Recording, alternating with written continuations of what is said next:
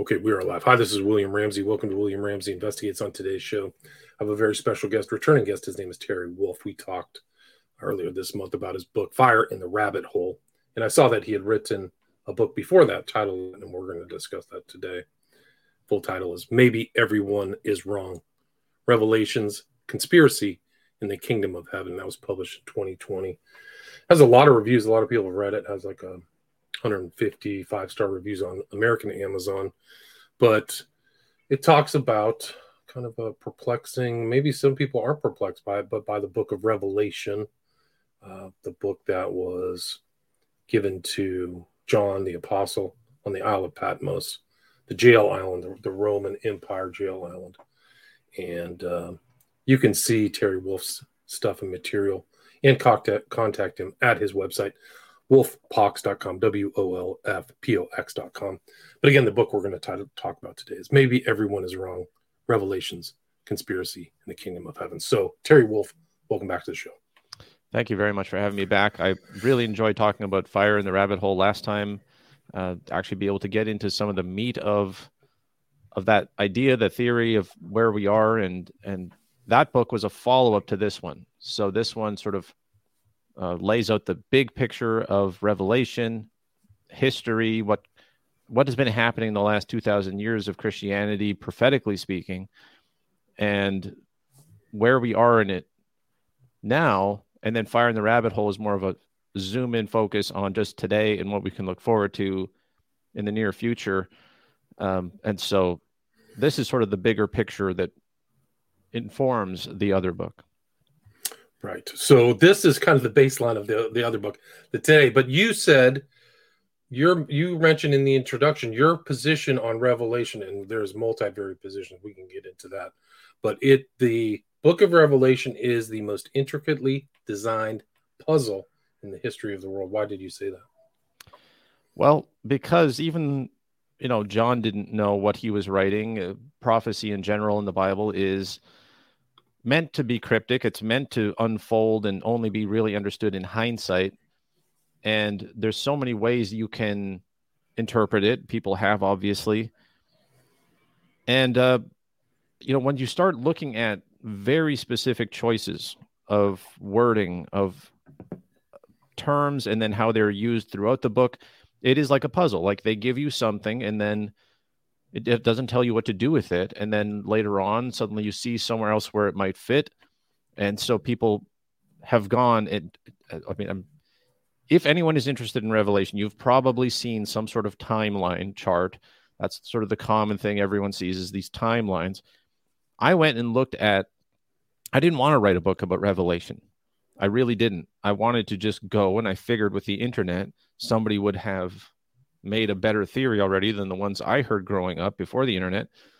I'm like, you know, there's a bunch of smart people. This is revelation. And look at all the crazy things that are happening in society. I'm sure people have improved and used all of the information available on online encyclopedias and all these things and seeing how it all fits together. Really hasn't. It's actually very, it was very disappointing for me to go and do a big deep dive into Revelation. And then I figured, okay, well, what happens if you start from scratch again and you say, I don't assume anybody has this figured out. That's why it's called maybe everyone is wrong because it just starts with that idea. What if everybody before who did this big study of revelation was missing something? And now with the internet, you know, that's the we have the opportunity now to go back and understand so much so quickly, different translations, the Hebrew, the Greek, everything. We have all of the resources now. Right. And you mentioned, just sorry to interrupt, but you mentioned some interesting sites that I had never heard of e-Sword Bible Program and Bible Hub.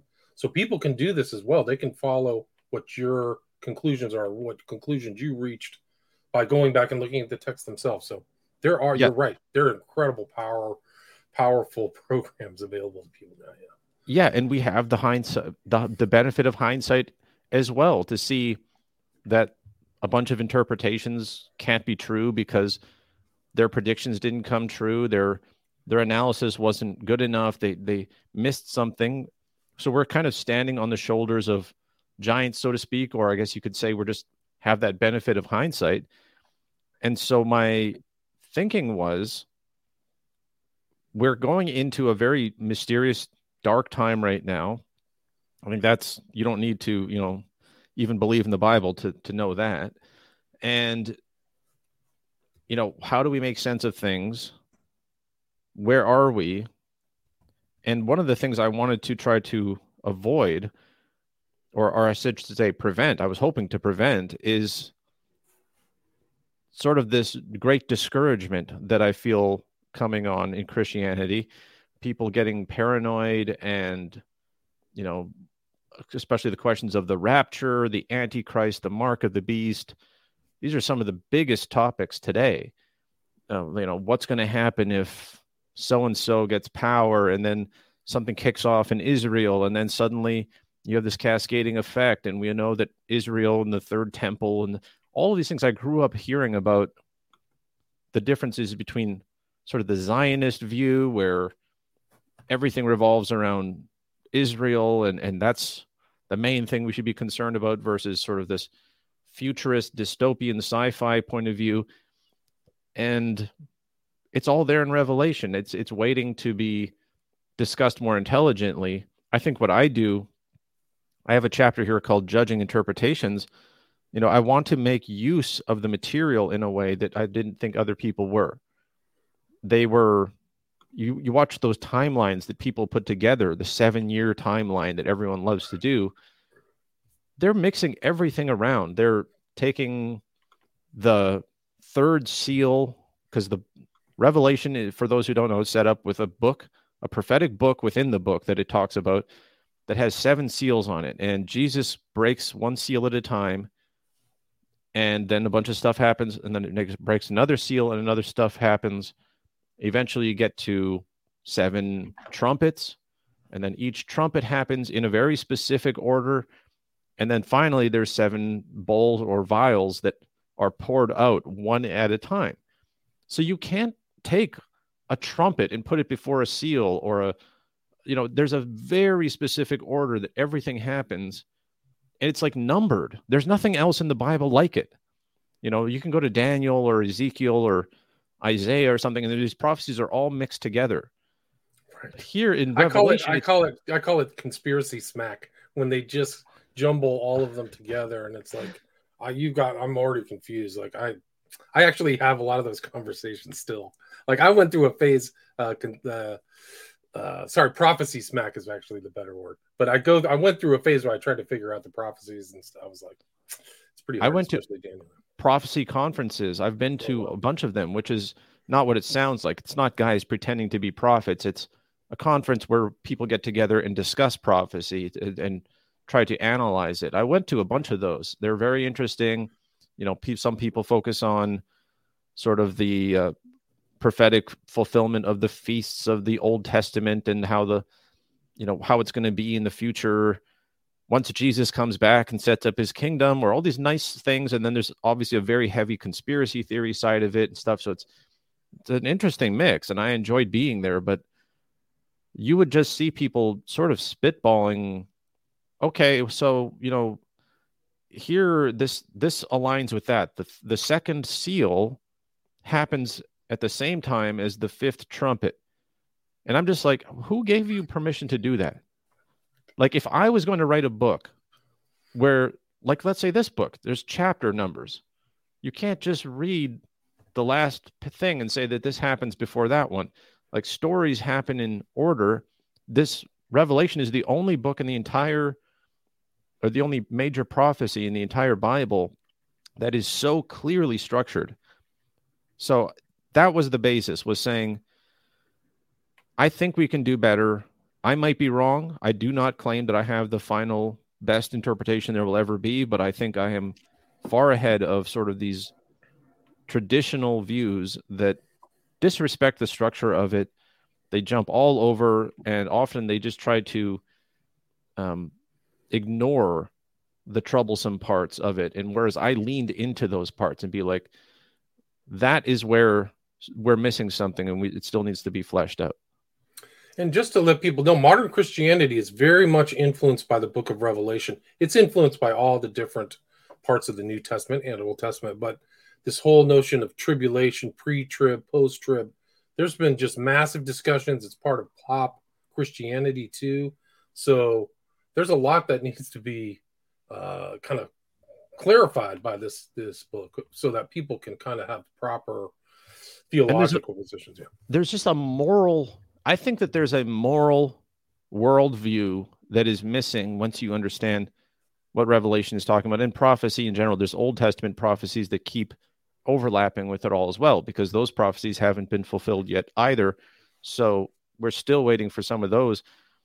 Like, for example, just you know, why does it seem from a Christian point of view like Satan is winning and why it seems like we're losing? And why does it seem like, you know, terrible things are happening? If you know your history, you know about the persecutions, and it's like you can despair at that. You can think the God's plan isn't going right, or sort of the ca- traditional Catholic point of view is that we have to fight harder. We have to wage actual wars. You need a crusade. You need to stand up and fight for Christianity in some sort of physical way because we're losing and there's a there's a danger of prophecy not happening.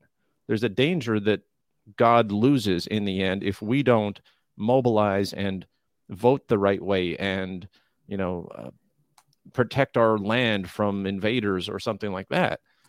That's a very traditional sort of uh, catholic orthodox kind of point of view.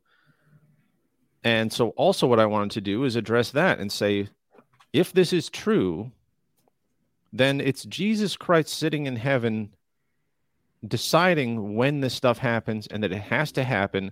It's not something we're supposed to despair at. It is actually just a fulfillment of this prophecy, this timeline. And it takes longer than anyone ever thought.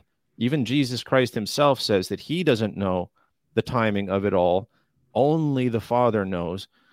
And so it's one of the greatest mysteries in the world. And now at this point, I feel like we're so far along. And I make an argument for why, like, that's what the bulk of the book is for explaining what has happened already according to this prophecy the rise of the Roman Catholic Church, the merging of Christianity with the Roman Empire, um, sort of the the abomination that that creates, uh, the phases that it went through, all of these things. Uh, you know, I could I could get into the details of it, but yeah, it, yeah, it helps to it helps to frame why history and Christian history seems to be so messed up as well. So uh, let's start with this question of the seven sealed book. You have four seals. Those are the four horsemen. Everyone talks about the four horsemen of the apocalypse. We have this idea that there is a final crazy period at the end of history when all hell breaks loose and you have the antichrist shows up and there's a mark of the beast and the four horsemen are unleashed. And that's sort of just a big metaphor for war and famine and these types of things. We've that's a very pop culture understanding of revelation.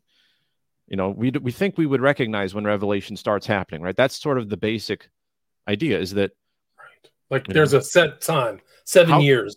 Boom yeah, like, how could we miss it you know? If right. obviously it'll be like, obvious to us yeah. Like there's but, gonna be a big sign in the sky. Revelation starts now. Bing like a countdown or something. Yeah and then start your stopwatches because it's exactly this chart this timeline that we're going to recognize. And my argument is that that uh, first of all it doesn't make sense because deception is going to be a huge part of it and it wouldn't be so obvious there's like most of the world is supposed to be deceived by the events but then so like for example the first seal talks about a rider coming on a white horse. It says that he has power to conquer but it doesn't say anything about waging war particularly. Um, it says that a crown was given to him and so on. Uh, it's it's a pretty short verse, and then it moves on to the second seal breaking, and you're like, okay, so that clearly that's not a long event. That's not a major event. Well, I, I believe that takes up about you know 400 years of history. Um, that's the rise of that's constant that's Constantine the Great. He is the the one that initiates the, the breaking of the seal. He receives a vision from in according to history, mainstream history, he receives a vision in the sky of a big burning cross, and underneath the cross is written, "With this sign you will conquer." And so he paints the cross on the Roman shields, and he starts to have more and more victories, military victories. He didn't understand anything about the gospel. He didn't understand anything about Jesus. He just saw this sign. He believed it was a god. He was a pagan, so he accepted that there's many gods that I think he was a Mithraite, right? Mithraism. Yeah, and eh, so he he already worshipped the sun, and and so for the idea that he the idea that a Roman emperor receives a divine vision from God is actually very plausible in the Roman pagan point of view. So he just thinks this is an, a god of the cross that he's going to start worshiping, and guess what? He starts to see that empirically this is true. He starts to get more victories when he follows this and he uses this sign of the cross everywhere. Well, to the Romans, the sign of the cross is the sign of them being able to execute criminals. It's not a Christian symbol, it's a symbol of murdering people who oppose Rome. And so you have this massive prophetic event happening there where you can just accept it as sort of this Catholic dogma sort of point of view that there's some sort of you know church fathers and it all happened very organically and they try to make it sound like this is it didn't really start with Constantine but this is a huge event that changed his life and it changed all of history. And it establishes and it, you know if you fast forward it establishes the papacy it establishes roman clergy as being basically equal to governments and why is the horse white? Well, the Pope always wears white. You know, it, it is the color of the Pope. And what is his job? His job is to be the conqueror of the world on a spiritual level. That's official. That's what they actually are supposed to do. Is they're supposed to unite all of mankind into this Roman thing. And it's like, okay, that's an interpretation. Maybe, you know, it's an interesting connection, but maybe it's not uh, enough, you know. Well, then you get the idea of the second rider, is red and it has a sword and it starts to conquer. It can make other nations have war with each other. If you if you read it it says that it, it has the power to take away peace from among the nations. I believe that's uh, charlemagne the great. You, it's a couple hundred years later the church is the catholic church and the rome is in crisis. The pope goes and makes a again a remarkable crazy deal with charlemagne the great which is to protect rome use his armies to go and conquer and set up this army for the church. So now the church has its own army. It's not the roman army like the roman empire. It's now the church has its own army and charlemagne becomes the first holy roman emperor. They they give him that name in order to flatter him basically into uh, protecting the church. That kicks off the whole medieval period, the the the Holy Roman Empire, this time of very strong persecution, the Crusades, the Inquisition, the sort of the iron fist of the Catholic Church sort of takes its shape. And then it goes on to the Black Rider. The third rider is the Black Rider. I believe that's Ignatius Loyola and the establishment of the Jesuits. Um, you know, if you know how much influence the Jesuits have had, they're not part of pop culture, but they are very significant in history. Um, they are basically these a secret society within the Catholic Church. They have their own pope. Um, they are a military they're enforcers. Order. Yeah, they're enforcers. They're an they're actual really military order. Yeah, yeah, yeah. Their their leader is called the Jesuit General, and everyone has to take oaths in the Jesuits to um, be willing to die for them and stuff like that. And they went around. They led the the Counter Reformation to try to torture and destroy the Reformation and stop that from from succeeding. And they were also scientists. People don't know this. They are some of the greatest scientists in the world. Are Jesuits. And I believe everyone thinks the Black Rider, if you, you look up prophecy, they think it has to do with famine. There is nothing said about famine in that rider. Instead, what it says is that he has a pair of balances in his hand, which can mean many things. I, th- I think it means measurement, which is a very scientific process. That's where you get the scientific revolution in the 1500s. I believe Ignatius Loyola started the Jesuits in 1540, something like that, right at the same time that Protestant Reformation is kicking off. And I explain their connection to Los Alumbrados, the the, the predecessor of the Illuminati. Um, it was these uh, conversos, these Jews that were forced to become Catholics. They basically didn't identify with Judaism or with Catholicism, but they were very interested in sort of merging these ideas. Um, that was part of what Los Alumbrados was about. Uh, ironically, you know, you can actually you can find Los Alumbrados discussed in inf- official Catholic encyclopedias, and Ignatius Loyola was called in for questioning for being one of them. Uh, they actually, the Inquisition asked Ignatius Loyola about his uh, connection to Los Alumbrados. And again, Alumbrados just means illuminated. So it is just the predecessor of the Illuminati. And what so the guy, there was another guy they burned at the stake for kind of those ideas. What was his name? Uh, I can't remember, but there was a lot. Yeah, it was kind of like the Los Alumbrados were considered kind of like the Gnostics or the Illuminates, right? Yeah, Something they like had that, this yeah. weird tendency for women to be in sort of these states of ecstasy and and like uh, seemed like they were possessed. They claimed they were possessed by the Holy Spirit, but it seemed like they were possessed by demons, and they would follow Ignatius Loyola around, and and you know um, he couldn't basically get rid of them. They were obsessed with him. So uh, Ignatius Loyola was actually brought into questioning in front of the Pope or whatever, and he had to. I believe he made a deal to convert the Los Alumbrados secret society to work for the Catholic Church. Instead of being its enemy, it would become its spy network. It would become its next vanguard to stop Protestantism because, again, it was at a crisis point. Each of these things has a crisis point. Constantine, Charlemagne, Ignatius Loyola, there's always a crisis and then a huge turning where a world power submits itself to the power of Rome and to the power of the Catholic Church, and then it gives it a new life, and it's prepared then to go for the next couple hundred years and fight off any sort of reform and any sort of um, challenges. I explain how the age of the Black Rider is basically uh, culminates with the banking system, the uh, Gnostic science, sort of occult science, secret societies, um, everything that we're seeing now. We're basically living at the finale of the Black Rider. This um, everything you want to point to the mysticism, Kabbalah, sort of uh, Illuminati, Freemasonry, all these things, uh, controlling the banking systems that control the world. I believe that's in the the Black Church, and the fourth one sort of the most interesting one in some ways because it keeps getting translated wrong as pale horse.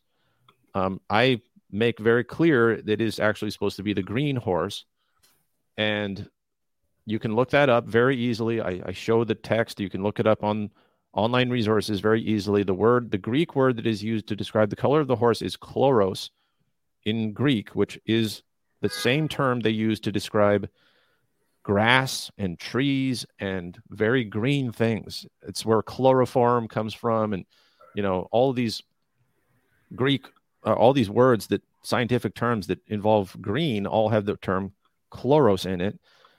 So it is the green horse, and I believe we are now entering the power, the era of the green rider, and that's why we're seeing earth worship, but also depopulation because the power of the fourth rider, the green rider, is to kill 25% of the world. A quarter of the world gets killed by the green rider. And and it uses everything. It uses the sword, it uses famine, it uses uh, the, the Greek word is thanatos, it just means death. I assume that means a invisible death you couldn't really track. So that would be any kind of biological weapons, that would be radiation, that would be uh, poisoning, anything that would be sort of a, a subtle death uh, that you couldn't really see with your naked eye. And then also the wild beasts of the earth, which is sort of maybe hinting at genetically modified creatures, or maybe it's a metaphor or something. I, again, I don't pretend to know everything about this, but um, so this is what I, I'm thinking is that we're getting into that point. The Green Rider, and of course, the Pope is a Jesuit currently. He's the first Jesuit Pope ever in history. He is obsessed with the Green movement. He's trying to push it as hard as he can. He talks about how capitalism needs to end. We need to have uh, complete social and consciousness reform across the world. We need to all unite behind the climate movement. I made a TikTok video on my account. It was actually the last video I made before I got banned for no reason. I didn't break any rules, but uh, I I made a TikTok video showing the Pope doing a major conference around the COP26 uh, climate event in Europe. He, he gathered all the world religious leaders together in the Vatican from Muslims and, you know, uh, Taoists and Hindus and everything, everything he could get his hands on. And they all signed a pact, a spiritual pact to push the green agenda, which means depopulation. It means decarbonization, deindustrialization, pushing the world back into some sort of uh, dark age is really what it is. Right, they want right. they want to recreate the dark ages, like feudalism, like neo feudalism, like a techno feudalism. It's incredible. It is, and it's done in the name of green. It's done in the. It's actually amazing how much everything that is rising to power and taking over society and these institutions that you thought were permanent would never change banks and militaries and top level governments they're just being bulldozed by this green movement and everybody has to start using this term green. And like i was gonna i i, I failed to talk uh, mention this but charlemagne and and that whole system gave rise to the cardinal system Cardinals always wear red. That is their specific color is red. Jesuits are known as the black priests. They are always wearing black robes. They are famous for wearing black all the time. And the Pope of the Jesuits is actually called the Black Pope. If you've ever heard someone talk about the Black Pope, it's oh he exists. There's a guy. There's a named guy out there. I forgot his name. Oh yeah, it's not a theory. It's yeah, it's an actual position. It's the Jesuit general. Um, I don't know who the current one is, but there's they always wear black. That is their specific color. So you have white. Arturo Sosa is the guy since 2016. He holds that position, the superior general. Right. And so you have white, red, then black, and now green. And I don't know if we're going to see an official green outfit for uh, a new priesthood, a new order, or anything like that for the Catholic Church, but actually they already have green robes for what they call ordinary days on the Catholic Church. So uh, this what not see what the point here is that not only just that that's a theory about how you could connect world events to the biblical prophecy, but that God is the one that wants this to happen. He wants Satan's empire to expand. He wants it to get to a culmination point. It has to get bad before it gets good. And that is part of prophecy. It's not something to be terrified about. It's something that is just has to happen. And so um, from there, you get into just the whole rest of Revelation. That's like a couple verses in chapter six, but it's like a thousand years of history.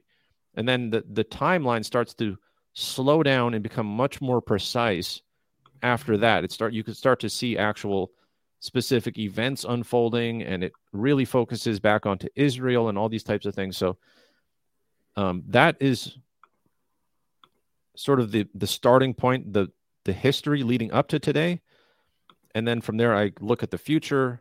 I tie in a bunch of other prophecies. I don't. I'm very curious what you think of it. I mean, there's a lot going in there. There's a lot to unpack in Revelation. There's, like you said, there's so many different themes and things going on. These riders. There's prehistory. like all Christians reference the, the war in heaven now. So it's really hard to figure out. There's the seven letters to the seven churches, right? So seven is is repeated over and over again, and that's always right. mentioned, right? So then you have you have the seat of Satan at Pergamum. I mean, there's so much in Book of Revelation that uh, to talk about that that has sprinkled through kind of a Christian practice. All much more recently, I think. It, I don't know how. I don't know if it was in the canon. I don't think. I don't know when it was put into the canon permanently, but I thought it was kind of on the edge for some time. Maybe you would know that. Um, I, I don't think I've ever heard, heard that Revelation okay. was out of the canon. Um, okay. but I can see why some people would uh, would question it, challenge it. It was, uh, from what I understand, accepted as part of the, you know, the rest of the same canon. Of course, the Bible itself, as a collected group of books, you know, if that's what you mean, uh, there there might have been different codexes and the Latins versus the Greek. The Orthodox and the Catholic both had their own codexes and stuff that they were including the, the apocrypha for example they include a bunch of stuff in the bible that protestants don't use.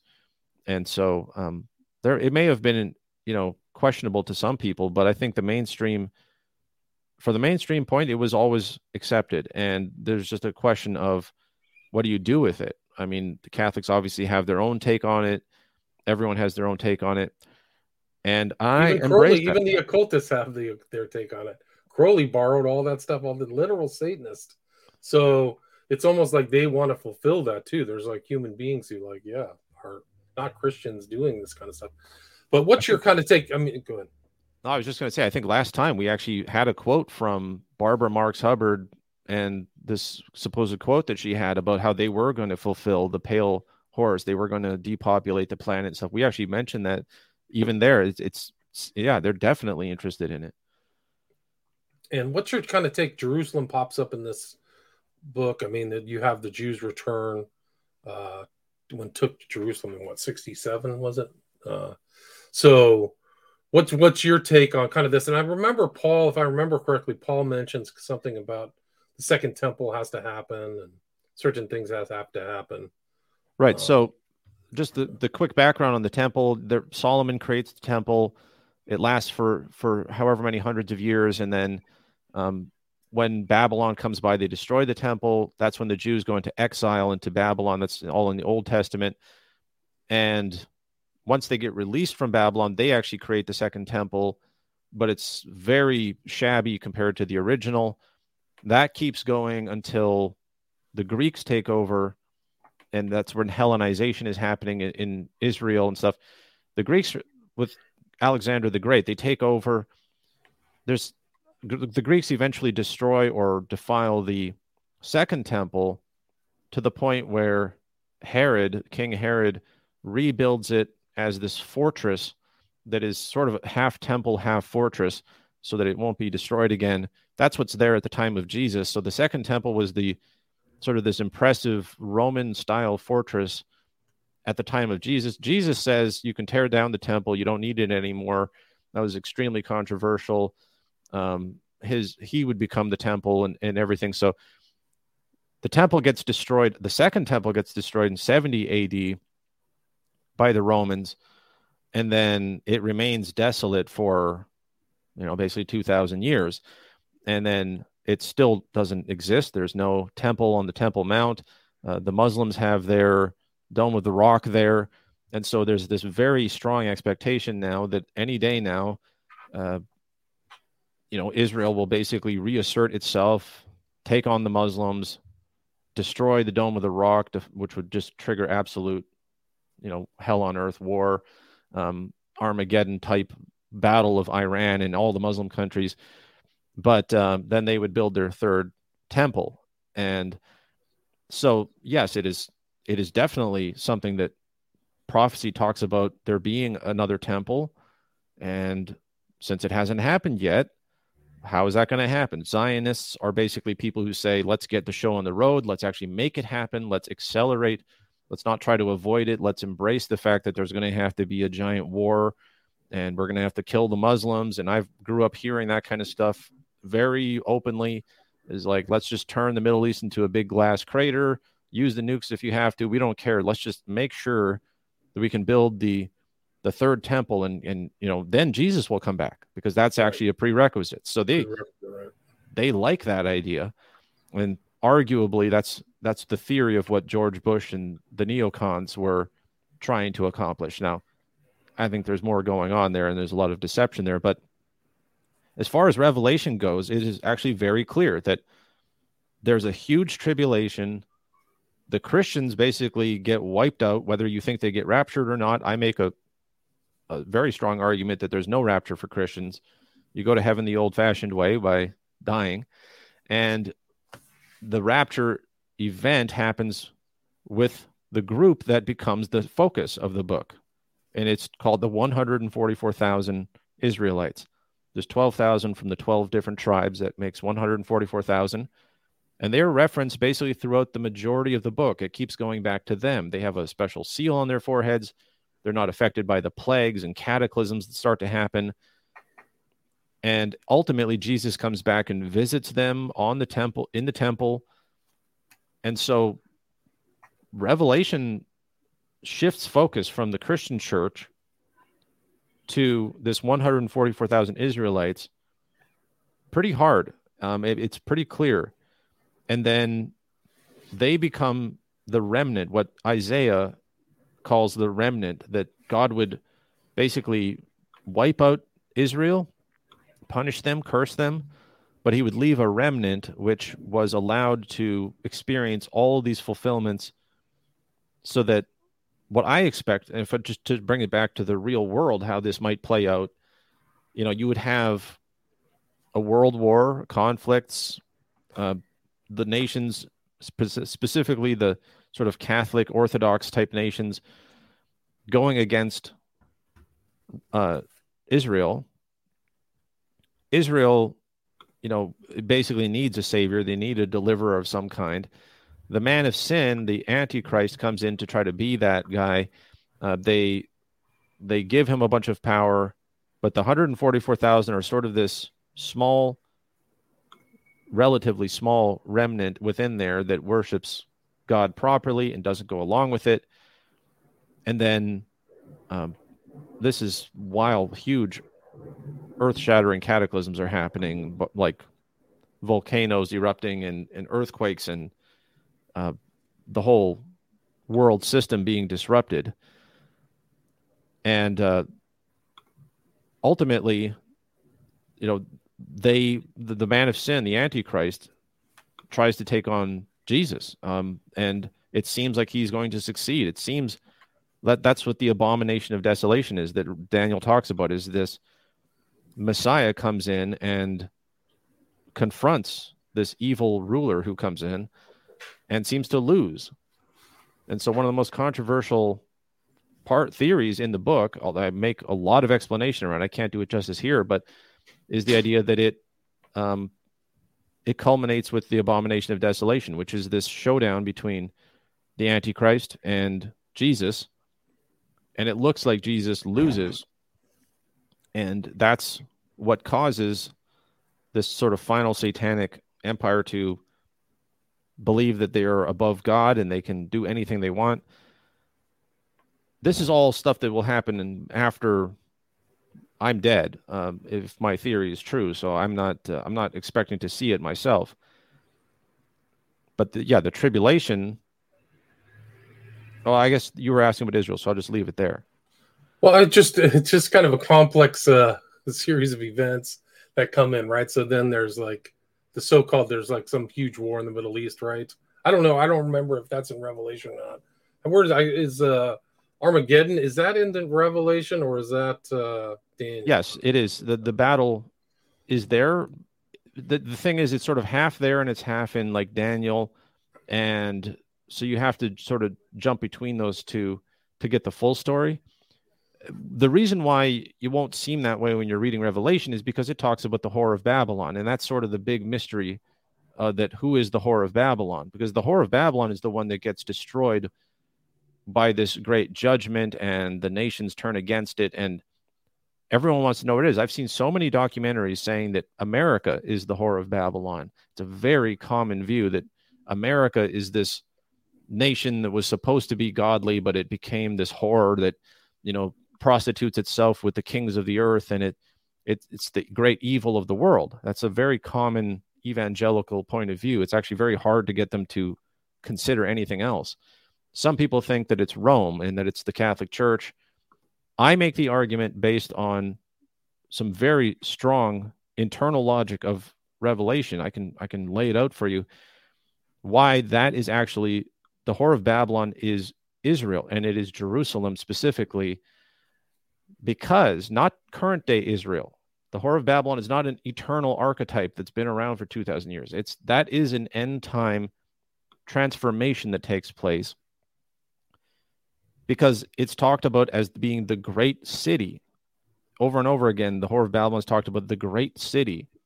Well, in Revelation, it says, I'm actually going to pull up the verse right here. Yeah, please do. Um, Revelation says,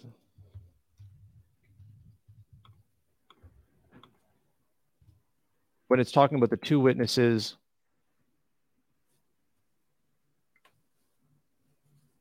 it's not verse, it's not chapter 16. It, it, the term actually comes up quite a bit. So um, if you look it up, you'll see Right. I think everybody always said the the the Babylon, Lady Babylon, was always Rome because they tied the seven hills to the seven hills of Rome, right? Isn't that it? Right. Well, this is the thing. The, the whore of Babylon sits on seven hills and rides the beast. So you have the beast and you have the whore of Babylon. Those are two separate things. The beast exists way before the whore of Babylon. It has seven heads that are seven mountains. I believe that's Rome is the beast, and it takes on these different forms throughout time.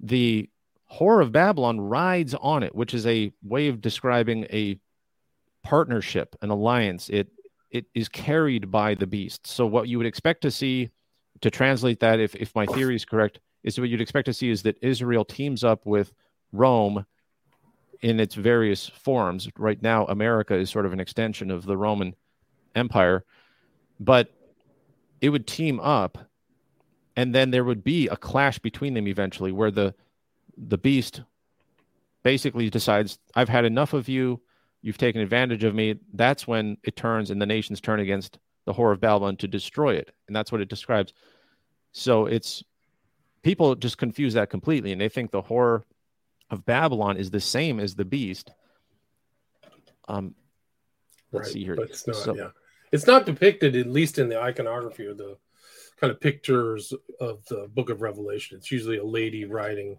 some multi-headed beast, right? Right. With the, with the cup of abominations in her hand, right? I can remember that, yeah.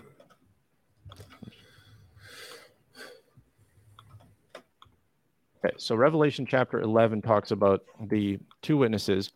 It says that they get killed by the beast, so they're prophesying. They go to the temple of God. Again, this is it, it mentions the temple of God as if it exists. So we that needs to happen in order for the prophecy to be fulfilled. That's why Zionism has so much momentum behind it um, in sort of this, you know, evangelical sphere. Evangelicals are by far the biggest supporters of Israel outside of Israel itself. And so these two witnesses come by. They are sending plagues on the earth. They are witnessing, we don't know exactly what they say, but they are obviously pissing off a lot of people. And then it says, when they finish their testimony, the beast that rises from the bottomless pit will make war with them and conquer them and kill them.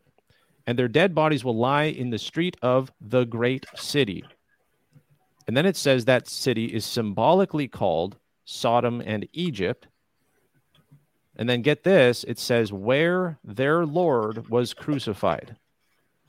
That's in verse 8 of Revelation chapter 11. You can look it up yourself.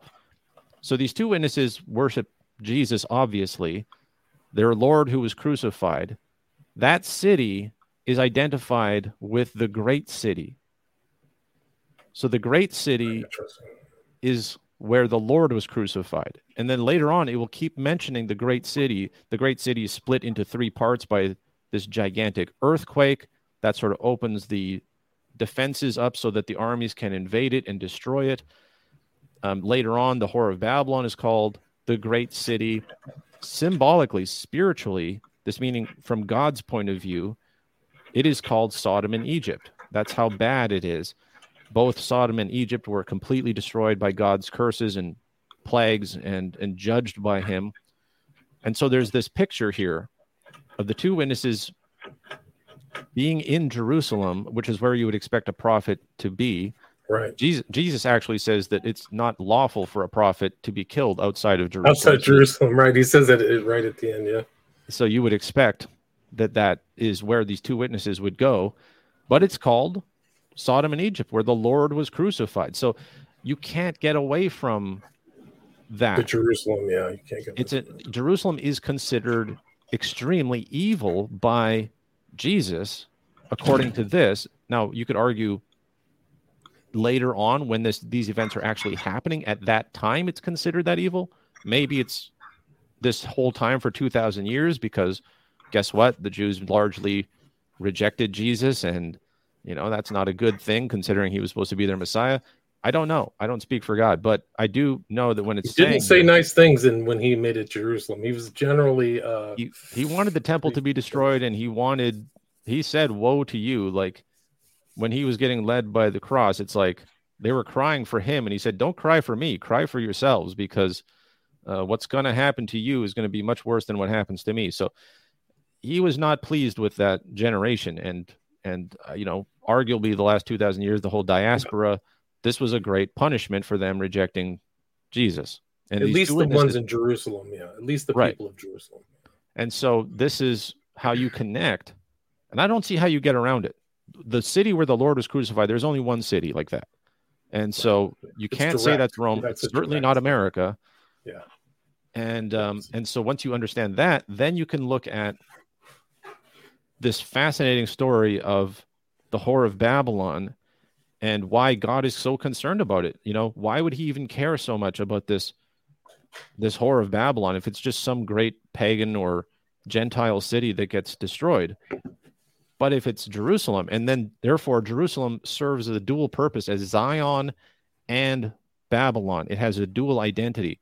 It's where God put his name, it is the promised city that he will eventually set up as being the great center right. of the new Jerusalem, right? Yeah, so there will be a new one come from heaven. So I think course, your point, I think you make sense that the old, the symbolic Jerusalem is not is optimal. Yeah, and I think it culminates all the, the seven sealed book of prophecy that culminates in these trumpets, and then the trumpets are sort of this giant, like a trumpet would be. This is another thing nobody has ever talked about before. Why are why is it seals? Why are they trumpets? Why are they bowls full of wrath? They just ignore the symbolism. And I'm a big metaphor guy. When I read something, if you introduce a metaphor, I'm going to start thinking about it metaphorically. Why did you choose that metaphor? Why seals? A seal is meant to keep something secret. It's meant to lock something away so that no one understands what it is until after it happens. You break the seal, that's an irreversible event. You, you know, you can't put a seal back together once you break it. That's the whole point of it. And it's a, an act of secrecy. So it actually makes sense that the first seals would be a big mystery to us. The trumpets are not supposed to be like that. The trumpets are very loud, it's a warning, it's tied in with the ancient logic of war and the coming of something very huge and dangerous. And so after the Christian church is killed in the in the tribulation, which I believe happens during the age of the green rider or current age. This, that's why I keep talking about the green world order. It's not just the new world order, it's this green takeover of the new world order, which wants sees humans as being a disease that need to be eliminated. And they want their neo-feudalist age of Aquarius um, awakening to happen, and so they the Christians are standing in the way of that all happening. I believe that happens. Uh, we don't get a rapture, which, by the way, is actually discussed in the Bible. It's one of the most interesting passages you have in in Revelation chapter six. I love explaining this to people. Um, the fifth seal So you have the four riders of the first four seals. The fifth seal, the, first seal that happens after that, it says that there's an altar in heaven where there's the souls of all of these martyrs. And they're crying out, saying, Hey, God, why aren't you judging the world? Why aren't you saving us? Why aren't you killing us? That's actually in the Bible in verses 10 and 11 of Revelation chapter 6. You know, how long before you will judge and avenge our blood on the earth? And it says that they are given white robes and they're told to wait until the rest of their brothers and sisters are killed like they were. So the rapture believers are going to go to heaven. It's good news for them. Good good job. You get to go to heaven. But they're going to be crying out and confused. They're going to say, "Why aren't you avenging us?" And it actually predicts it in the Bible itself that they are going to be told to wait until their brothers and sisters are killed like they were. And so I don't I don't blame people for believing in the rapture. I, I get that it's a complex that's another complex thing. You have to jump to five different books of the Bible to piece together all the references to it. Um, but this isn't know, it kind of pop Christianity? It's a very convenient way to get through the difficult things. Like it's a panacea, like it's a psychological panacea. especially, especially the pre-tribulation rapture. It's the pre-tribulation rapture means you don't even you don't even get a taste of the suffering. Even though Jesus keeps saying that you're blessed if they curse you, there you you get blessings in heaven if they uh, persecute you, and that the world will hate you the way they hated Jesus. You're supposed to take up your cross. That's another thing we're clearly told. We're told that those who want to save their life will lose it. Those who lose their life for the sake of God's word will keep it. There's all this stuff about being blessed if you do actually suffer for the gospel. And instead of d- believing any of that or trusting that, they just say, well, God loves us, so he'll never let anything bad happen to us. I have this book here. It's my favorite book besides the Bible. It's a huge, thick book called The Martyr's Mirror. This is a thousand six hundred years of martyrs who were killed, tortured, burned alive, disemboweled, kept in dungeons, suffering way worse than anything you've ever heard in, in Hollywood movies. They were killed for the gospel. They didn't get a rapture, but we think we will because we're so special you know we get the the free ticket where we don't have to suffer anything like this is we're so ignorant about the history of the christian church and what has already happened and then you just have this idea of the the big save at the end where we don't actually have to suffer um i'm sorry i don't think that's true obviously this is just my theory i could be wrong but i make a very strong case for it in in my book and i really appreciate you letting me talk about it. Yeah, too. you make a case for a lot of stuff in this book. It's we have barely covered, you know, the first three chapters or something. There's a lot of information in here. Uh, unfortunately, I got to got to run. Maybe we could do a part two. But where can people find this book, Terry? Uh, thankfully, it is in a lot of places. The sort of the number one place is obviously Amazon. There's a paperback. There's a Kindle version if you want that. It's on Barnes and Noble. If you don't want to support Amazon, I understand a lot of people don't want to support Amazon already. Um, so Barnes and Noble is pretty good. There's digital copies elsewhere, and if you want to list, listen to the audiobook for completely free, I have a podcast called the Not Done Yet podcast, and I I read it myself. So it's completely available for free online. If you don't want to buy it, you want to listen to it. I don't know how many uh, you know episodes it is, but you go there, you can listen to it, and then decide if you want to support me and buy it or you think I'm full of it? I would love emails on this. I would love pushback on it. So far, everybody who reads it loves it and ends up saying, This is maybe it's not perfect, but it's better than anything I've ever seen on Revelation so far. So that's why it has so many five star reviews on Amazon. I thought it would get one star reviews across the board and I would have to defend it against everyone. But everyone who reads it actually thinks it's the best analysis they've ever seen. So, um, Decide for web- yourself. Yeah. Listen to it. And people can see you at wolfpox.com, right? And the podcast is not done yet podcast. I'll put a link to both of those in the show notes so people can check it out. But Terry, thanks so much for your time. Again, the book title is Maybe Everyone is Wrong Revelations, Conspiracy, in the Kingdom of Heaven. Thanks so much for your time. It means a lot to me. Thank you very much. Cheers.